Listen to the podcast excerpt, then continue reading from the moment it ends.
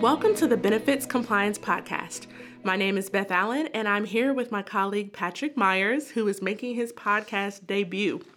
We work with the Benefits Compliance Department of NFP, and as most of you are probably aware, on this podcast, we break down employee benefits related topics that affect employers. Today, we're going to discuss the coronavirus and how it affects employee benefits. Um, keep in mind that things are really rapidly evolving, and so we may have additional guidance that could come out today or tomorrow, but our team is going to be putting out additional information or resources on that as it comes available. For right now, Patrick and I are going to kind of talk about guidance as it is in place right now.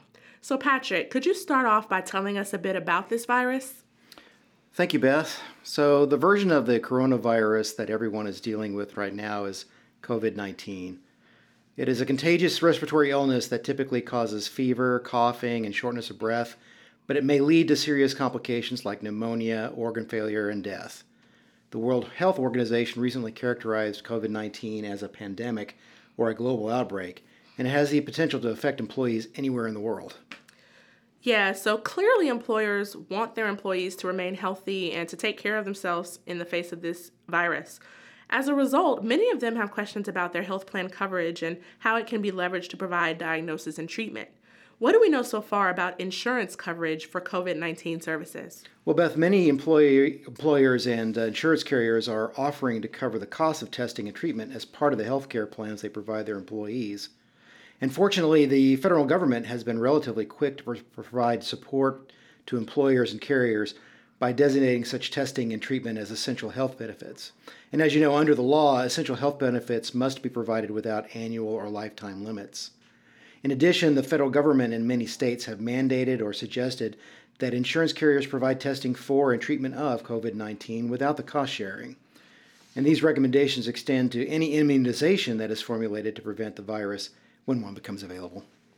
I think that that's good news for employees who participate in traditional group health plans um, that are worried about paying for the testing and the treatment. But what about high deductible health plans and the health savings accounts that often go with them? As we all know, regulations state that people who participate in high deductible health plans lose their eligibility for HSAs if they receive first dollar coverage for any health care that is not preventive services. Wouldn't the prohibition on cost sharing make employees ineligible for health savings account if they receive free COVID 19 testing or treatment? Well, the good news here is that the IRS has weighed in and stated that people who participate in high deductible health plans will not lose HSA eligibility solely because they receive COVID 19 treatment or testing without cost sharing. In addition, any COVID 19 vaccination that is formulated will be considered preventative health care like other vaccinations. That's definitely a relief. Um, it really seems clear that the federal government and the states and insurers are trying to remove any barriers to individuals getting tested if necessary. Now, if an employer learns that an employee tested positive for the virus, can they tell other employees in order to help prevent or slow down its spread? Well, HIPAA still applies, and it limits how much and when this kind of information can be shared. While there are exceptions to the rules that would allow for the employer to notify the government or to notify those who may be at risk, the employer should be careful to comply with HIPAA's rules and only share the minimum information necessary to mitigate the risk to others. So, before an employer shares information about an employee's diagnosis or possible exposure to coronavirus with any entity, they should consult with legal counsel to ensure that they are in compliance with their HIPAA obligations. That is good to know and remember. It's always a point that HIPAA privacy rules are meant to protect the privacy of those that deal with any illness or disease. So while the virus is an emergency, that doesn't necessarily mean that employers have carte blanche to share PHI, and they need to be mindful of that. Switching topics a bit, let's talk about leave. What exactly are an employer's options when it comes to providing leave to employees who have COVID 19 or who have family members with the virus? Well, if FMLA applies to the employer, then FMLA would allow for leave to address the virus. FMLA would apply to those employees who qualify for it if they're either ill themselves or must take time to tend to a family member who is ill.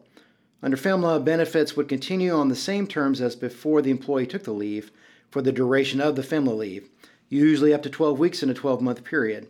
Now, that leave may extend for a longer period in some states. Now, Patrick is cool, so he's calling what most of us probably call FMLA FMLA, but we'll go with that. What if the employer chooses to furlough employees who aren't diagnosed as a precaution, or if the employee doesn't actually qualify for FMLA? The situation becomes a bit more complicated if FMLA is not in the picture.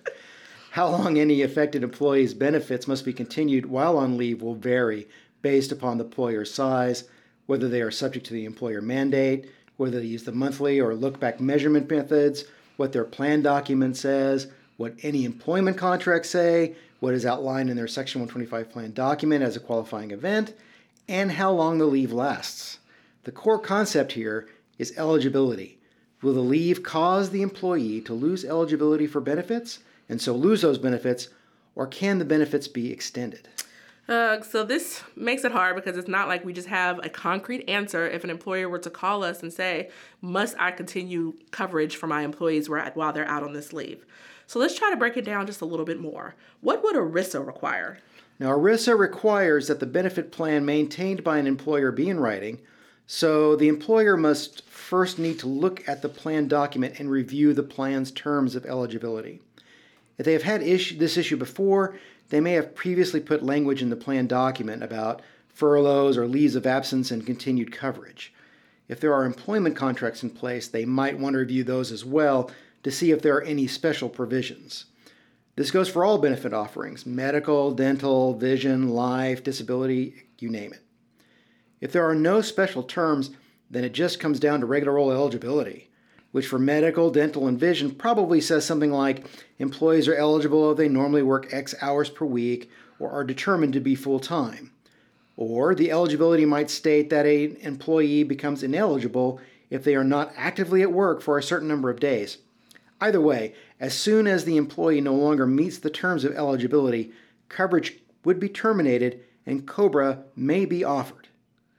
So we've talked about ERISA and we've talked about FMLA, but how does the employer mandate affect the benefits while an employee is on leave to possibly deal with this virus?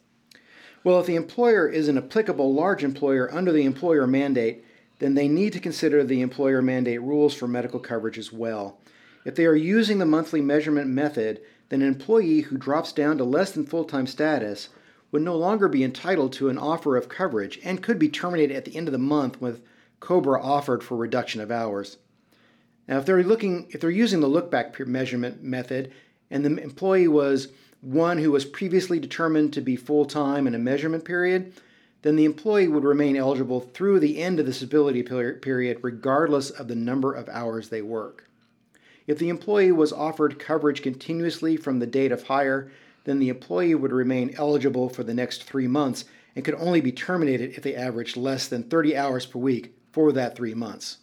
So I'm sure at this point everyone's head is spinning. Um, but I think that the kind of the point of this is just to point out that this is not going to be a one size fits all thing. Employers are really going to have to look to their plan documents and even maybe talk to their plan providers and advisors to determine what's going to be required as far as continued treatment.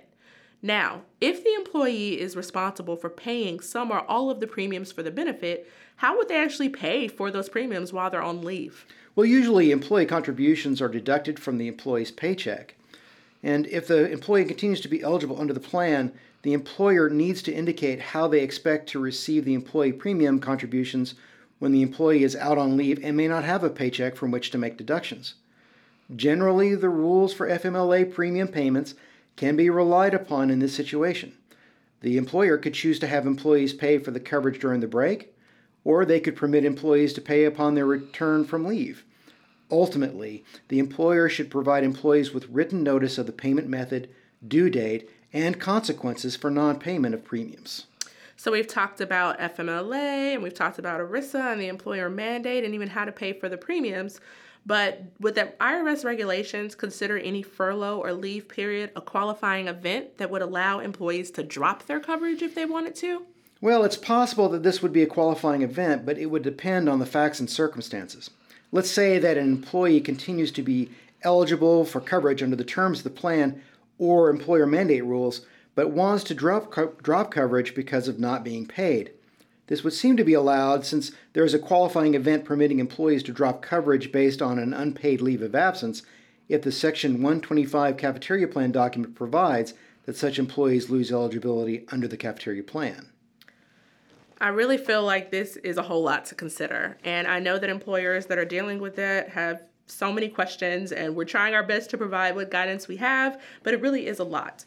So, now that we've kind of talked about people continuing coverage, I think we also have to consider what happens when the employee loses coverage completely. Wouldn't COBRA come up then?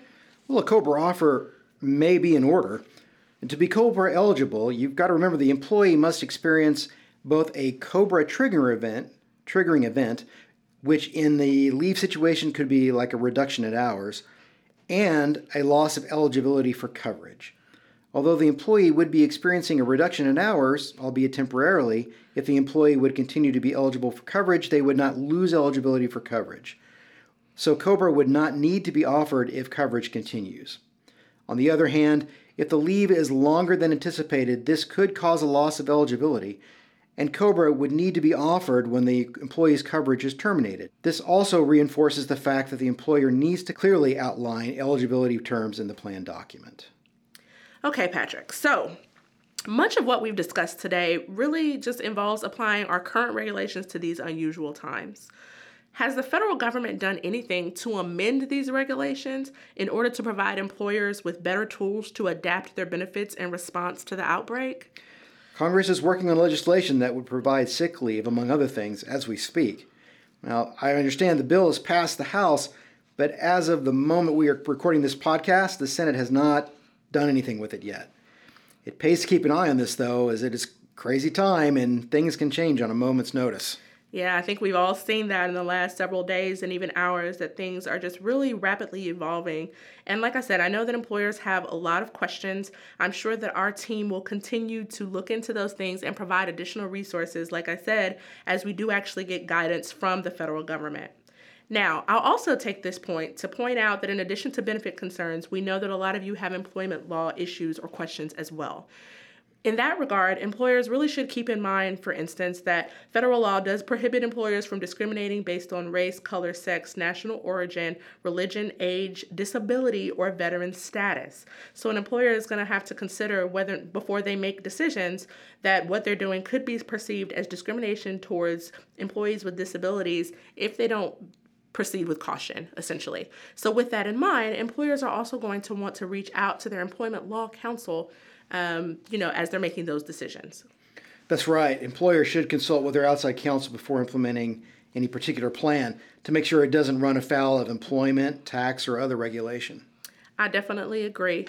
So, this is the end of our podcast. And as I mentioned, we know that this is a situation that is really rapidly evolving and that a lot of you have questions about. Stay tuned for additional information from our team or even possibly an additional podcast if it's warranted, if we receive legislation that kind of changes some of the things that me and pa- Patrick talked about today. With that said, Patrick, thanks for making your debut on the podcast and for discussing the coronavirus and employee benefits compliance today. On that note, thank you all for listening, and that's a wrap. Keep well, everyone.